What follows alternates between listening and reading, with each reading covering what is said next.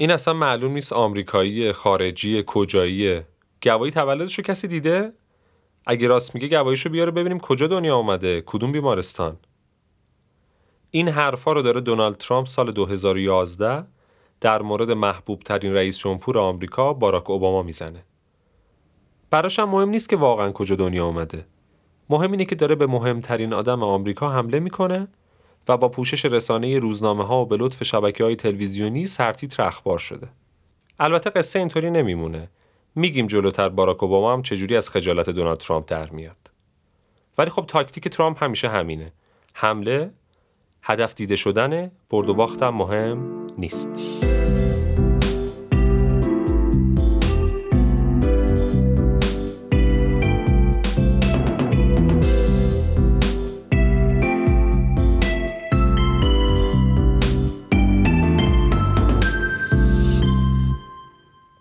سلام من بهنام اسلامی به همراه علیرضا اسکندری و دیجی کست دوباره برگشتیم تا قسمت دوم و شاید آخر داستان زندگی دونالد ترامپ رو براتون تعریف کنیم. اگه قسمت اول رو شنیدید که الان داریم پا به پای هم میریم جلو اگرم نشنیدید به نظرم برید اون قسمت رو بشنوید و برگردید اینجا. خب ما تو قسمت قبل گفتیم که ترامپ چه کارهایی انجام داد تا خودش رو به مردم آمریکا بشناسونه برج ساخت، هواپیمایی خرید، کشتی تفریحی، هلیکوپتر.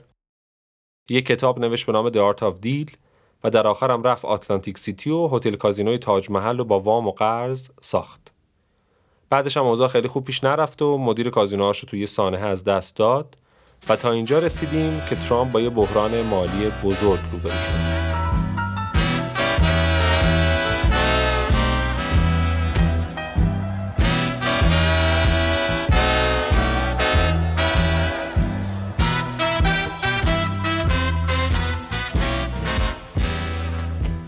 تو این قسمت بیشتر میریم سراغ زندگی سیاسی ترامپ و از مسیر رسیدن به کاخ سفید و رویای ریاست جمهوری براتون میگیم.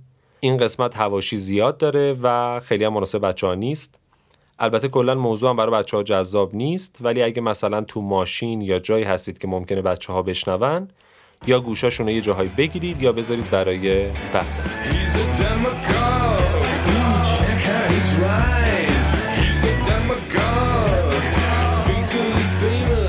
دیدید معمولا وقتی بچه ها فیلم های اکشن می‌بینن بعدش جوگیر میشن دسته تی و اسباب خونه رو برمیدارن به عنوان شمشیر و سلاح ازش استفاده می‌کنن؟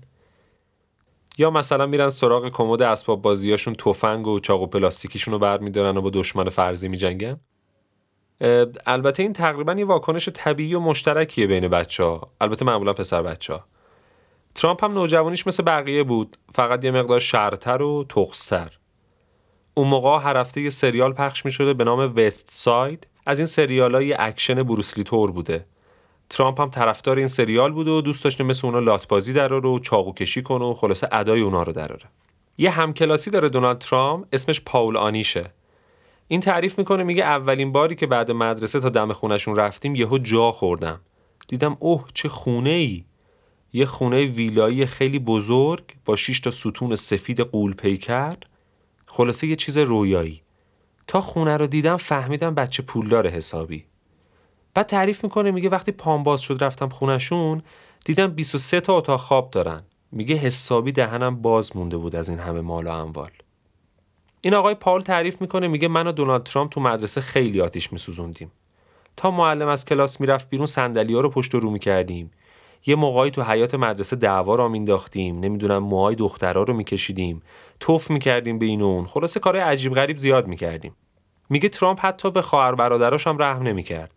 وقتی خواب بودن تو موهاشون چسب میریخ از دیوار راست می‌رفت بالا و خلاصه کلی آتیش میسوزون یه کمد هم داشت تو اتاقش میگه یه کشوشو پر چاقو زامندار و انواع اقسام سلاح سرد و اینا کرده بود. پاول میگه ما یه روز دیدیم دونالد ترامپ نیومد مدرسه. رفتیم از مدیر پرسجو کردیم چی شده چرا نمیاد؟ بعد مدیر گفت پدرش اومده پروندهشو گرفته برده. میگو من خیلی جا خوردم. خلاصه رفتم دم خونهشون رو پیداش کردم گفتم چی شده؟ بعد تعریف کرد که آره بابامون کشوی کمدم رو باز کرد و چاقو زامندار و پنجه بکس و اینا رو دید و خلاصه بد لو رفتم. همون روزم بهم گفت لازم نکردی دیگه بری مدرسه.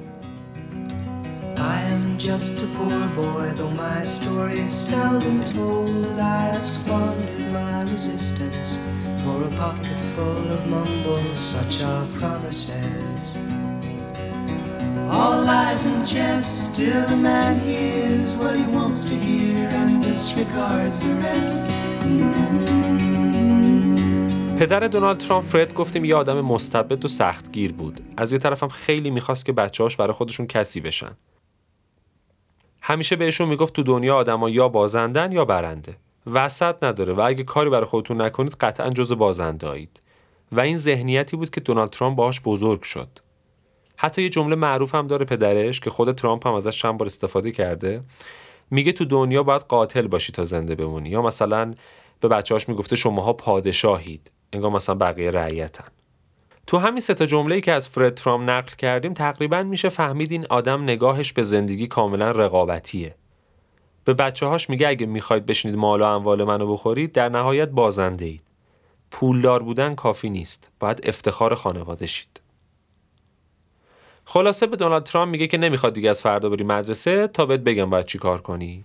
چند روز بعدش هم بهش میگه که پاشو لباسا و وسایلتو جمع کن که باید بری مدرسه افسری.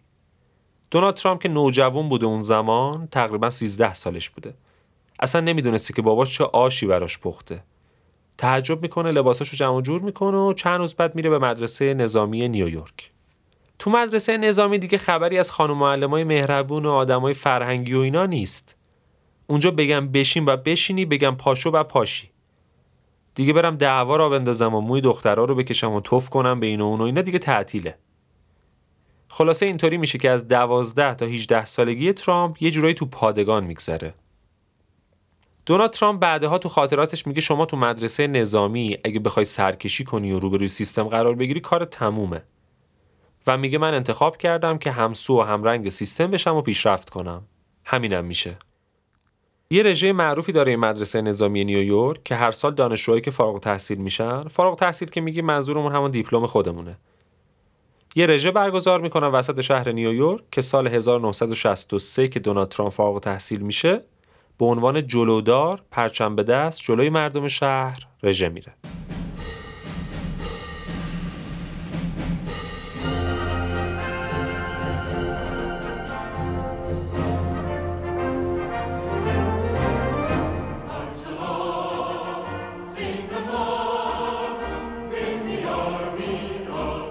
بعد از اینکه فارغ التحصیل میشه پدرش میارتش تو دم و دستگاه خودش و شروع می‌کنه ساخت و ساز و بیزنس رو بهش یاد دادن.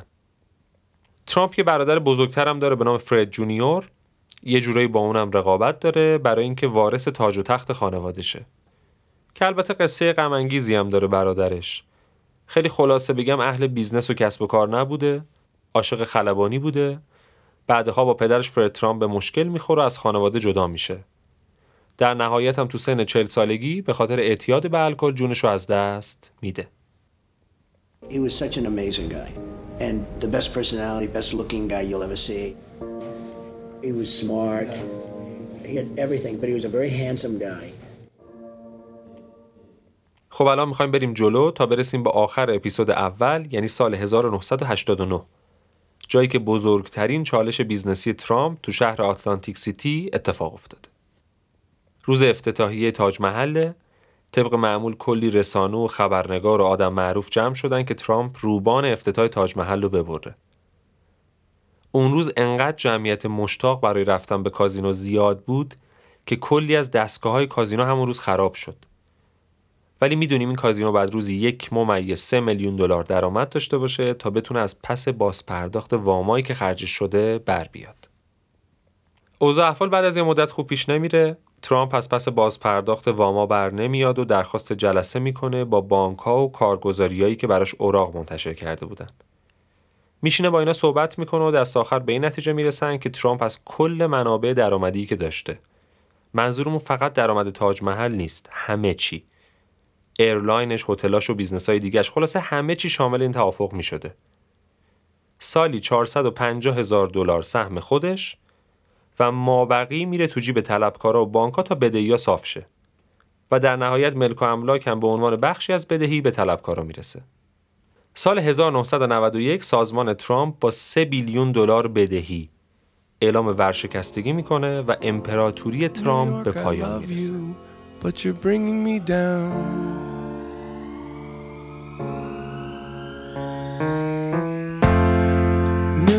you're safer. And you're wasting my time.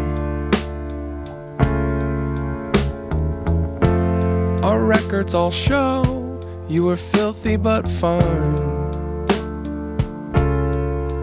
But they shuttered your stores when you opened the doors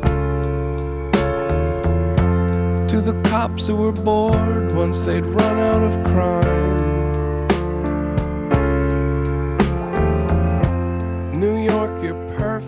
ترامپ حتی تو این وضعیت بد اقتصادی که براش پیش اومده همچنان سعی داشت خودشو تو رسانه ها مطرح کنه. تا یه وقت خدایی نکرده مردم اسمشو فراموش نکنن.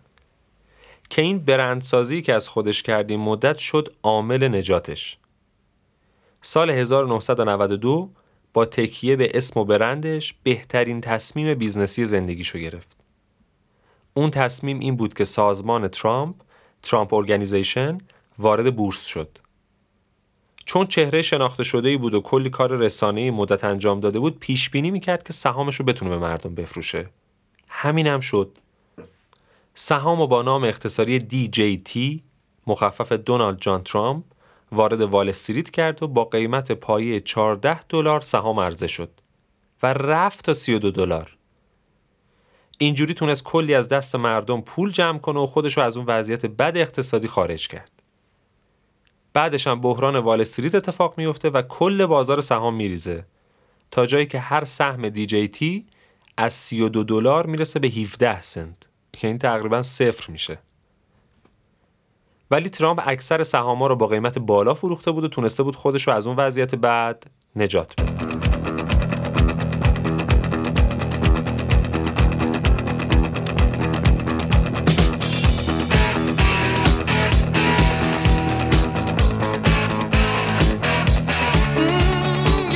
الان داریم وارد قرن جدید میشیم و ترامپ تونسته از یه ورشکستگی بزرگ خارج شه.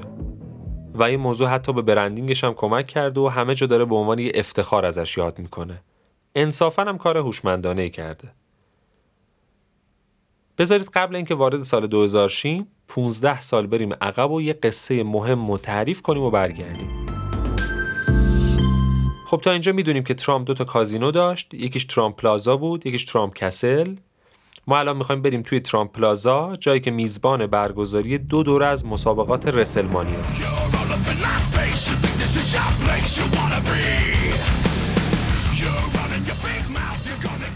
WrestleMania یه سری مسابقات کشتی کج زیر مجموعه سازمان WWE خیلی هم تو دنیا معروفه. سری چهارم و پنجم این مسابقات توی convention hall داخل Trump Plaza داره برگزار میشه.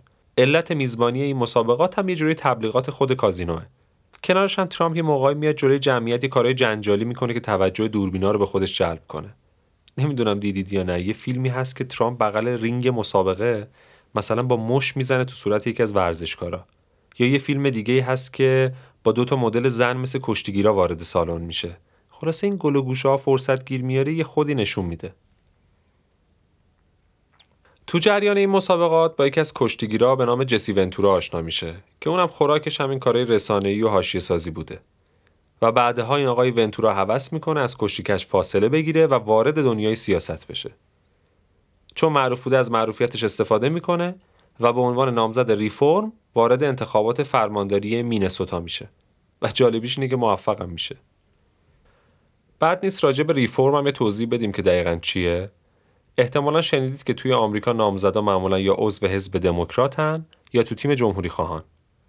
ریفورم هم یه حزب مثل اونا که البته خیلی کم طرفداره و تو تاریخ حزب فقط جسی ونتورا بوده که تونسته به عنوان یه نامزد ریفورم رای بیاره. خلاصه بعد از وارد شدن جسی ونتورا ترامپ هم حوض می‌کنه وارد سیاست بشه و امیدوارتر از قبل برای موضوع برنامه ریزی می‌کنه. که سال 2000 یه نیمچه خیزی هم برمیداره که به عنوان نامزد ریفورم وارد کارزار انتخابات ریاست جمهوری بشه. پیش خودش می‌گفته وقتی یه ایالت به یه نامزد ریفرم رای داده پس یه کشورم می‌تونه رای بده. ولی خیلی زود دوزاریش میفته که اولا حریف جورج دابلیو بوش نیست و یکی همین که اگه می‌خواد تو انتخابات رأی بیاره باید حداقل به عنوان نماینده یکی از احزاب پرطرفدار دموکرات یا جمهوری خواه وارد صحنه شه. کلا رفتار ترامپ بعد از سال 2000 تفاوت‌های زیادی کرده. کمتر فعالیت اقتصادی می‌کنه ارتباط با رسانه ها قوی تر کرده شروع کرده انتقاد کردن از دولت راجع به مسائل سیاسی نظر میده. یه جورایی خودشو داره تو دنیای سیاست مطرح می‌کنه و می‌تونیم بگیم از اون سال به بعد با رویای ریاست جمهوری زندگی کرده.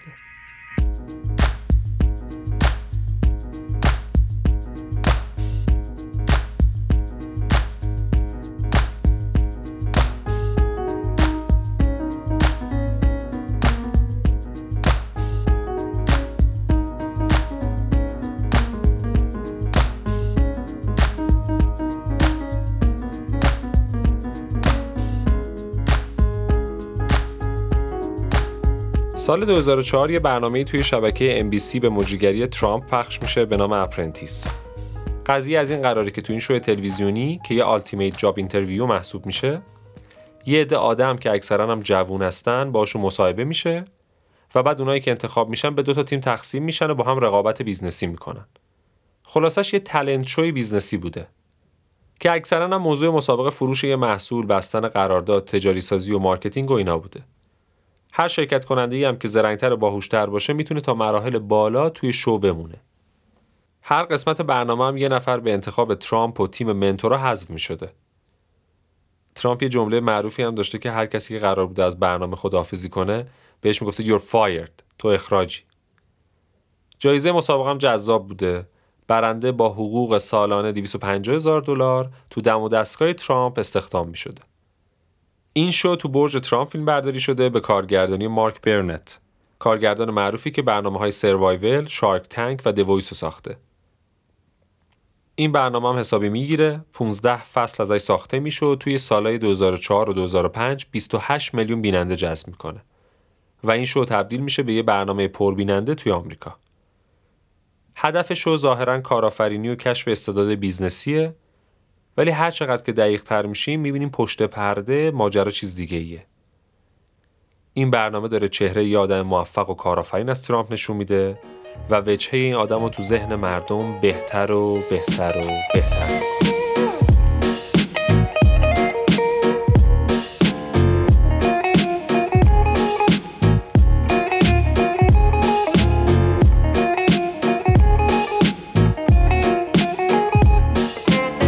سال 2005 یه اتفاق جالب دیگه هم میفته ترامپ برای سومین بار داماد میشه و بعد از چندین سال دوستی با ملانیا باش ازدواج می‌کنه مدلی از کشور اسلوونی با قد بلند، موهای تیره، چشای روباه، تور و اندامی خیره کننده. ملانیا تقریبا 24 سال از ترامپ کوچیکتره. ولی با اینکه نسبتا بی تجربه و جوون بوده خیلی زود ترامپ رو می‌شناسه و می‌فهمه که, که اگه می‌خواد با ترامپ بمونه باید تمام وقت خودش رو وقف ترامپ و اهداف این آدم کنه. توی مصاحبه هم میگه که تو نباید از خودت بپرسی که ترامپ برات چی کار کرده. باید بپرسی من برای اون باید چی کار کنم. ملانیا زمانی وارد زندگی ترامپ میشه که حالا اون می‌خواد وارد دنیای سیاست بشه پس قبول می‌کنه که بخشی از وجهه و ویترین تبلیغاتی این مرد باشه و همین همراهی هم امروز این زن رو تبدیل به بانوی اول آمریکا کرده ملانیا نه خوب انگلیسی حرف می‌زنه نه خیلی سیاسیه. اصلا یه مصاحبه های عجیب غریبی ازش هست که شاید باورتون نشه که این صدای بانوی اول آمریکاست. مثلا قبل از ازدواجشون یه خبرنگار با ملانیا مصاحبه می‌کنه و از فاصله سنی زیاد اون با دونالد ترامپ می‌پرسه که مثلا باش مشکلی نداری و اینا. اونا میگه نه اصلا. بعد خبرنگار شیطنت می‌کنه میگه بگو ببینم اصلا دیگه شبا می‌تونه کاری کنه یا نه. اونم میگه به راحتی. آره می‌تونه همه کار می‌تونه بکنه. یا یه دفعه دیگه یه خبرنگاری به نام استرن زنگ می‌زنه به ترامپ باش خوشوبش می‌کنه و میگه ملانیا اونجاست؟ گوشو بده بهش. همون اول کاری بعد سلام یهو بهش میگه الان چی تنته؟ ملانیا میگه چیز زیادی تنم نیست. بعد می‌پرسه مثل اینکه بعد موقع زنگ زدم تو تختتون مشغول بودین. حالا نه دقیقا با این کلمات ولی با همین مفهوم. اونم کم نمیاره و میگه آره حسابی مشغول بودیم. خلاصه هر چیزی که ازش میپرسیدن سعی می‌کرده یه جوری جواب بده که دونالد ترامپ ازش راضی باشه.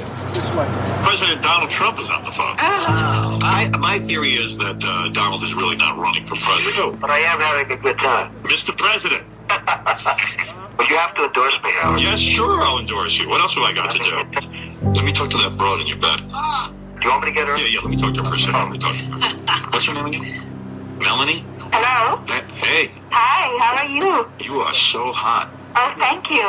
Let me ask you this. What are you wearing right now? Uh, not much. You naked? Are you nude? Almost. Oh, you're perfect. And what do you do? You go over there every night and you guys have sex? That's true. We have a great, great time. Every night you have sex? Mm-hmm. سال 2005 گفتیم سال مهمی تو زندگی ترامپ بود. از یه طرف شو Apprentice حسابی گرفته بود، از اون طرف هم با ملانیا ازدواج کرده بود. کار تبلیغاتی هم همچنان داشت ادامه می‌داد و مثلا اسمش رو میفروخت به کمپانیهای مختلف تا اونا با اسم ترامپ محصولاتشون رو وارد بازار کنن. مثلا با یه شرکت network marketing که محصولات شیمیایی و بهداشتی میفروخت همکاری می‌کنه. اسم کمپانی هم می‌ذارن Trump Network. که کار ترامپ این بود که برای اعضای شرکت سخنرانی کنه از این سخنرانی های انگیزشی و business ی تو سالن‌های همایش کنفرانس میذاشته می‌گفته بیاید با هم پولدار شیم نمی‌دونم ما فلان می‌کنیم و بهمان می‌کنیم و اینا. فکر کنم هممون یه دوره تجربه present شدن تو شرکت های بازاریابی شبکه‌ای داشتیم. Trump Network هم یه چیزی شبیه همین شرکت ها بود. بعد از یه مدت هم کمپانی ورشکسته میشه و ترامپ از شرکت جدا میشه. سال 2006 هم یه چیز شبیه آموزشگاه تأسیس می‌کنه به نام Trump University که یه سری آموزش های business ی می‌داده. اولش یه سری دوره‌های بلند مدت میذاشتن مثلا دوره های یک ساله بعد که سرشون شلوغ میشه می‌رسن به همایش های یه روزه. حتی میگن قیمت همین همایش های یه روزه از 1500 دلار میره تا 35000 دلار. که البته اینم بگیم پروژه Trump University رو بعدا به عنوان یک کلاهبرداری ازش یاد می‌کنن. و یه پرونده 50 میلیون دلاری هم مثل این که بر علیه ترامپ آموزشگاهش تشکیل میشه. اسم این قسمت از پادکست هم یه جوری مرتبطه با چیزایی که تعریف کردیم. کانمن که مخفف کانفیدنس منه به معنی کسی که اعتماد مردم رو جلب می‌کنه ولی در واقع شیاد و کلاهبرداره. البته این اصطلاحی نبوده که ما به ترامپ نسبت بدیم یا نتیجه قضاوت شخصی ما نیست. این صفتیه که خیلیا توی آمریکا بهش نسبت دادن. Fuck Donald Trump. Yeah, nigga, fuck Donald Trump. خب بریم جلوتر برسیم به سال 2008 زمانی که ترامپ با توییتر آشنا میشه. از این سوشال مدیا به عنوان تریبون خودش استفاده می‌کنه از دولت انتقاد می‌کنه و با توییتاش به آدما حمله می‌کنه. و خلاصه از سال 2008 تا الان یکی از کاربرای فعال توییتره تو توییتر بود که می‌بینی یه عده از طرفداراش با منشن کردن زیر توییتر ازش می‌خوان که بیا ما رو از این وضعیت اقتصادی نجات بده و آمریکا رو دوباره قوی کن و این حرفا. یه جورایی دارن این اعتماد به نفس رو بهش میدن که سال 2012 کاندید ریاست جمهوری بشه. استفاده از کلمه پرزیدنت تو توییت هایی که ترامپ منشن شده بود بعد یه مدت خیلی بالا میره. شاید هر کسی جای ترامپ بود وسوسه می‌شد که پا به کارزار انتخابات بذاره. تا جایی که ترامپ سال 2011 به عنوان یکی از کاندیدای حزب ریپابلیکن یا همون جمهوری خواه به جلسه حزب دعوت میشه و شروع می‌کنه حمله کردن به باراک اوبامایی که دوره اول ریاست جمهوریش داره تموم میشه و احتمال داره که ترامپ به عنوان نماینده حزب جمهوری خواه بیاد به رقابتش. تو اون جلسه مسئله بر سرتیفیکت یا همون گواهی تولد اوباما رو مطرح می‌کنه که اول این اپیزود یه چیزایی راجبش گفتیم.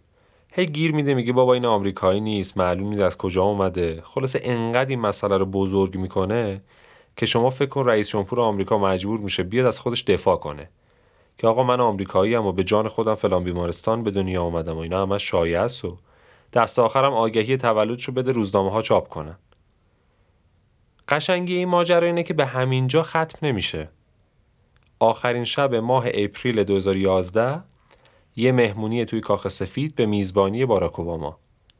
افراد مختلف از آدمای سیاسی گرفته تا خبرنگارا و نماینده رسانه ها به این مهمونی دعوت شدن. و جالب اینجاست که ترامپ هم تو لیست مهموناست. My fellow Americans, mahalo.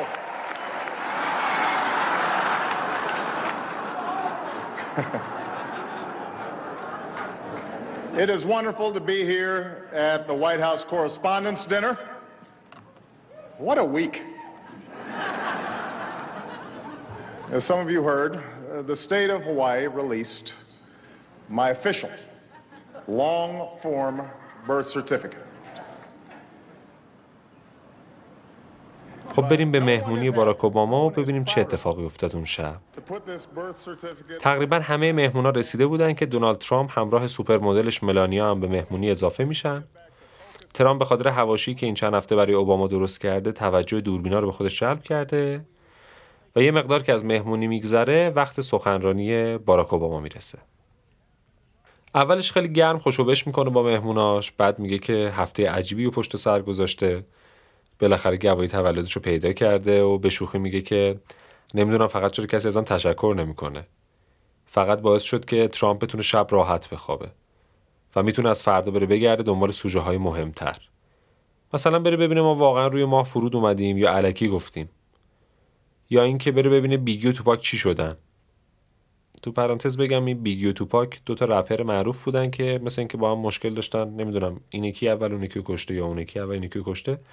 خلاص داستانش اینجوری بوده. بعد اوباما ادامه میده میگه ترامپ می‌تونه بره بررسی کنه ببینه تو رازول چه اتفاقی افتاده. رازول هم داستانش جالبه.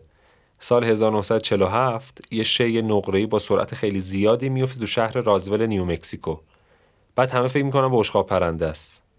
ولی مثل اینکه یه بالون هواشناسی بوده.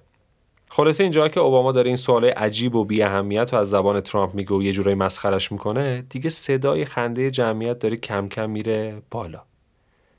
دوربینا زوم شده روی چهره ترامپ اونم با یه لبخند ملیح سعی داره نشون بده که همه چی عادیه و اصلا از چیزی ناراحت نشده. ولی هنوز کار اوباما با ترامپ تموم نشده. تا اینکه با کنار رفتن پرده نمایش از یه عکس فتوشاپ شده ای رونمایی میشه با عنوان Trump's White House. کاخ سفید ترامپ. من خودم تا قبل اینکه فیلم مهمونی رو ببینم اصلا فکر نمی‌کردم اوباما برای تحقیر ترامپ بده عکس کاخ سفید رو فتوشاپ کنن. اونم چه فتوشاپی؟ تو عکس با فونت تابلوهای کازینو سردر کاخ سفید نوشته White House. از این فونت های به هم پیوسته لاتین که معمولاً با خم کردن این ریسمونای رنگی درست می‌کنن. احتمالا دیدین از این تابلوها. بعد پایینش زنای نیمه برهنه رفتن تو حوض کاخ و خلاصه یه عکس خیلی عجیب و خندهدار نشون میده. که دیگه اینجاست که جمعیت نمی‌تونه جلو خندش رو بگیره و صدای قهقهه مهمونا بلند میشه. ترامپ هم همچنان به لبخند مصنوعیش ادامه میده ولی معلومه به هم ریخته. یه ذره بعد از این ماجرا هم مهمونی رو ترک می‌کنه. تقریبا میشه پیش بینی کرد که احتمالا خیلی عصبانی بوده. نمی‌دونم شاید هر کسی جای ترامپ بود همون شب از سیاست فاصله می‌گرفت یه مدت می‌رفت تو بیابونی جایی چله نشینی می‌کرد شما فکر کن رئیس جمهور آمریکا اینطوری برای تحقیرت برنامه چیده باشه And that's because he can finally get back to focusing on the issues that matter. Like, did we fake the moon landing? what really happened in Roswell? And where are Biggie and Tupac?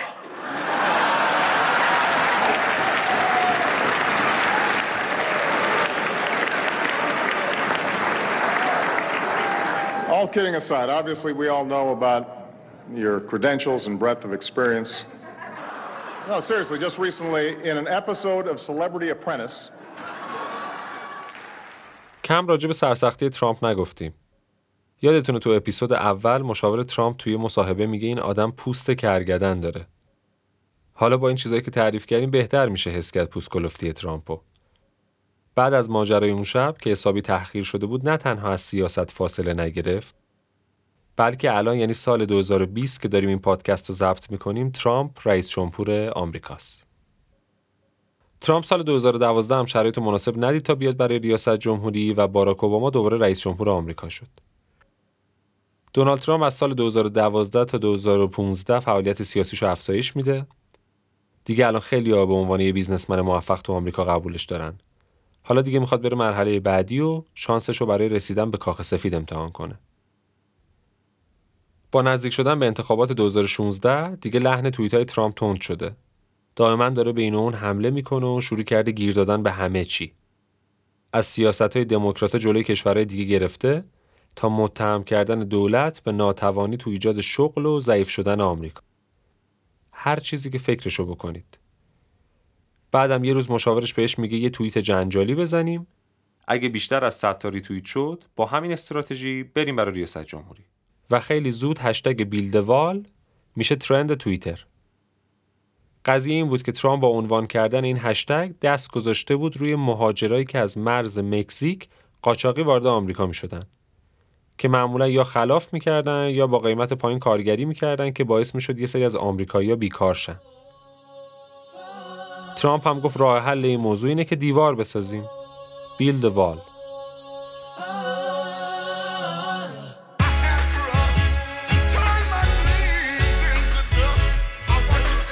Obama was seven cent, but ever since Trump won, it proved that I could be president. yeah, you can. It would cold though. و در آخر 16 جون 2015 وقتی که داره با ملانیا از پله های برج ترامپ میاد پایین و دخترش ایوانکا توی سالن کنار تریبون پدرش وایساده رسما اعلام می‌کنه که من میام برای رقابت ریاست جمهوری سال آینده و ما با هم دوباره کشورمون رو بزرگ خواهیم کرد. Ladies and gentlemen, I am officially running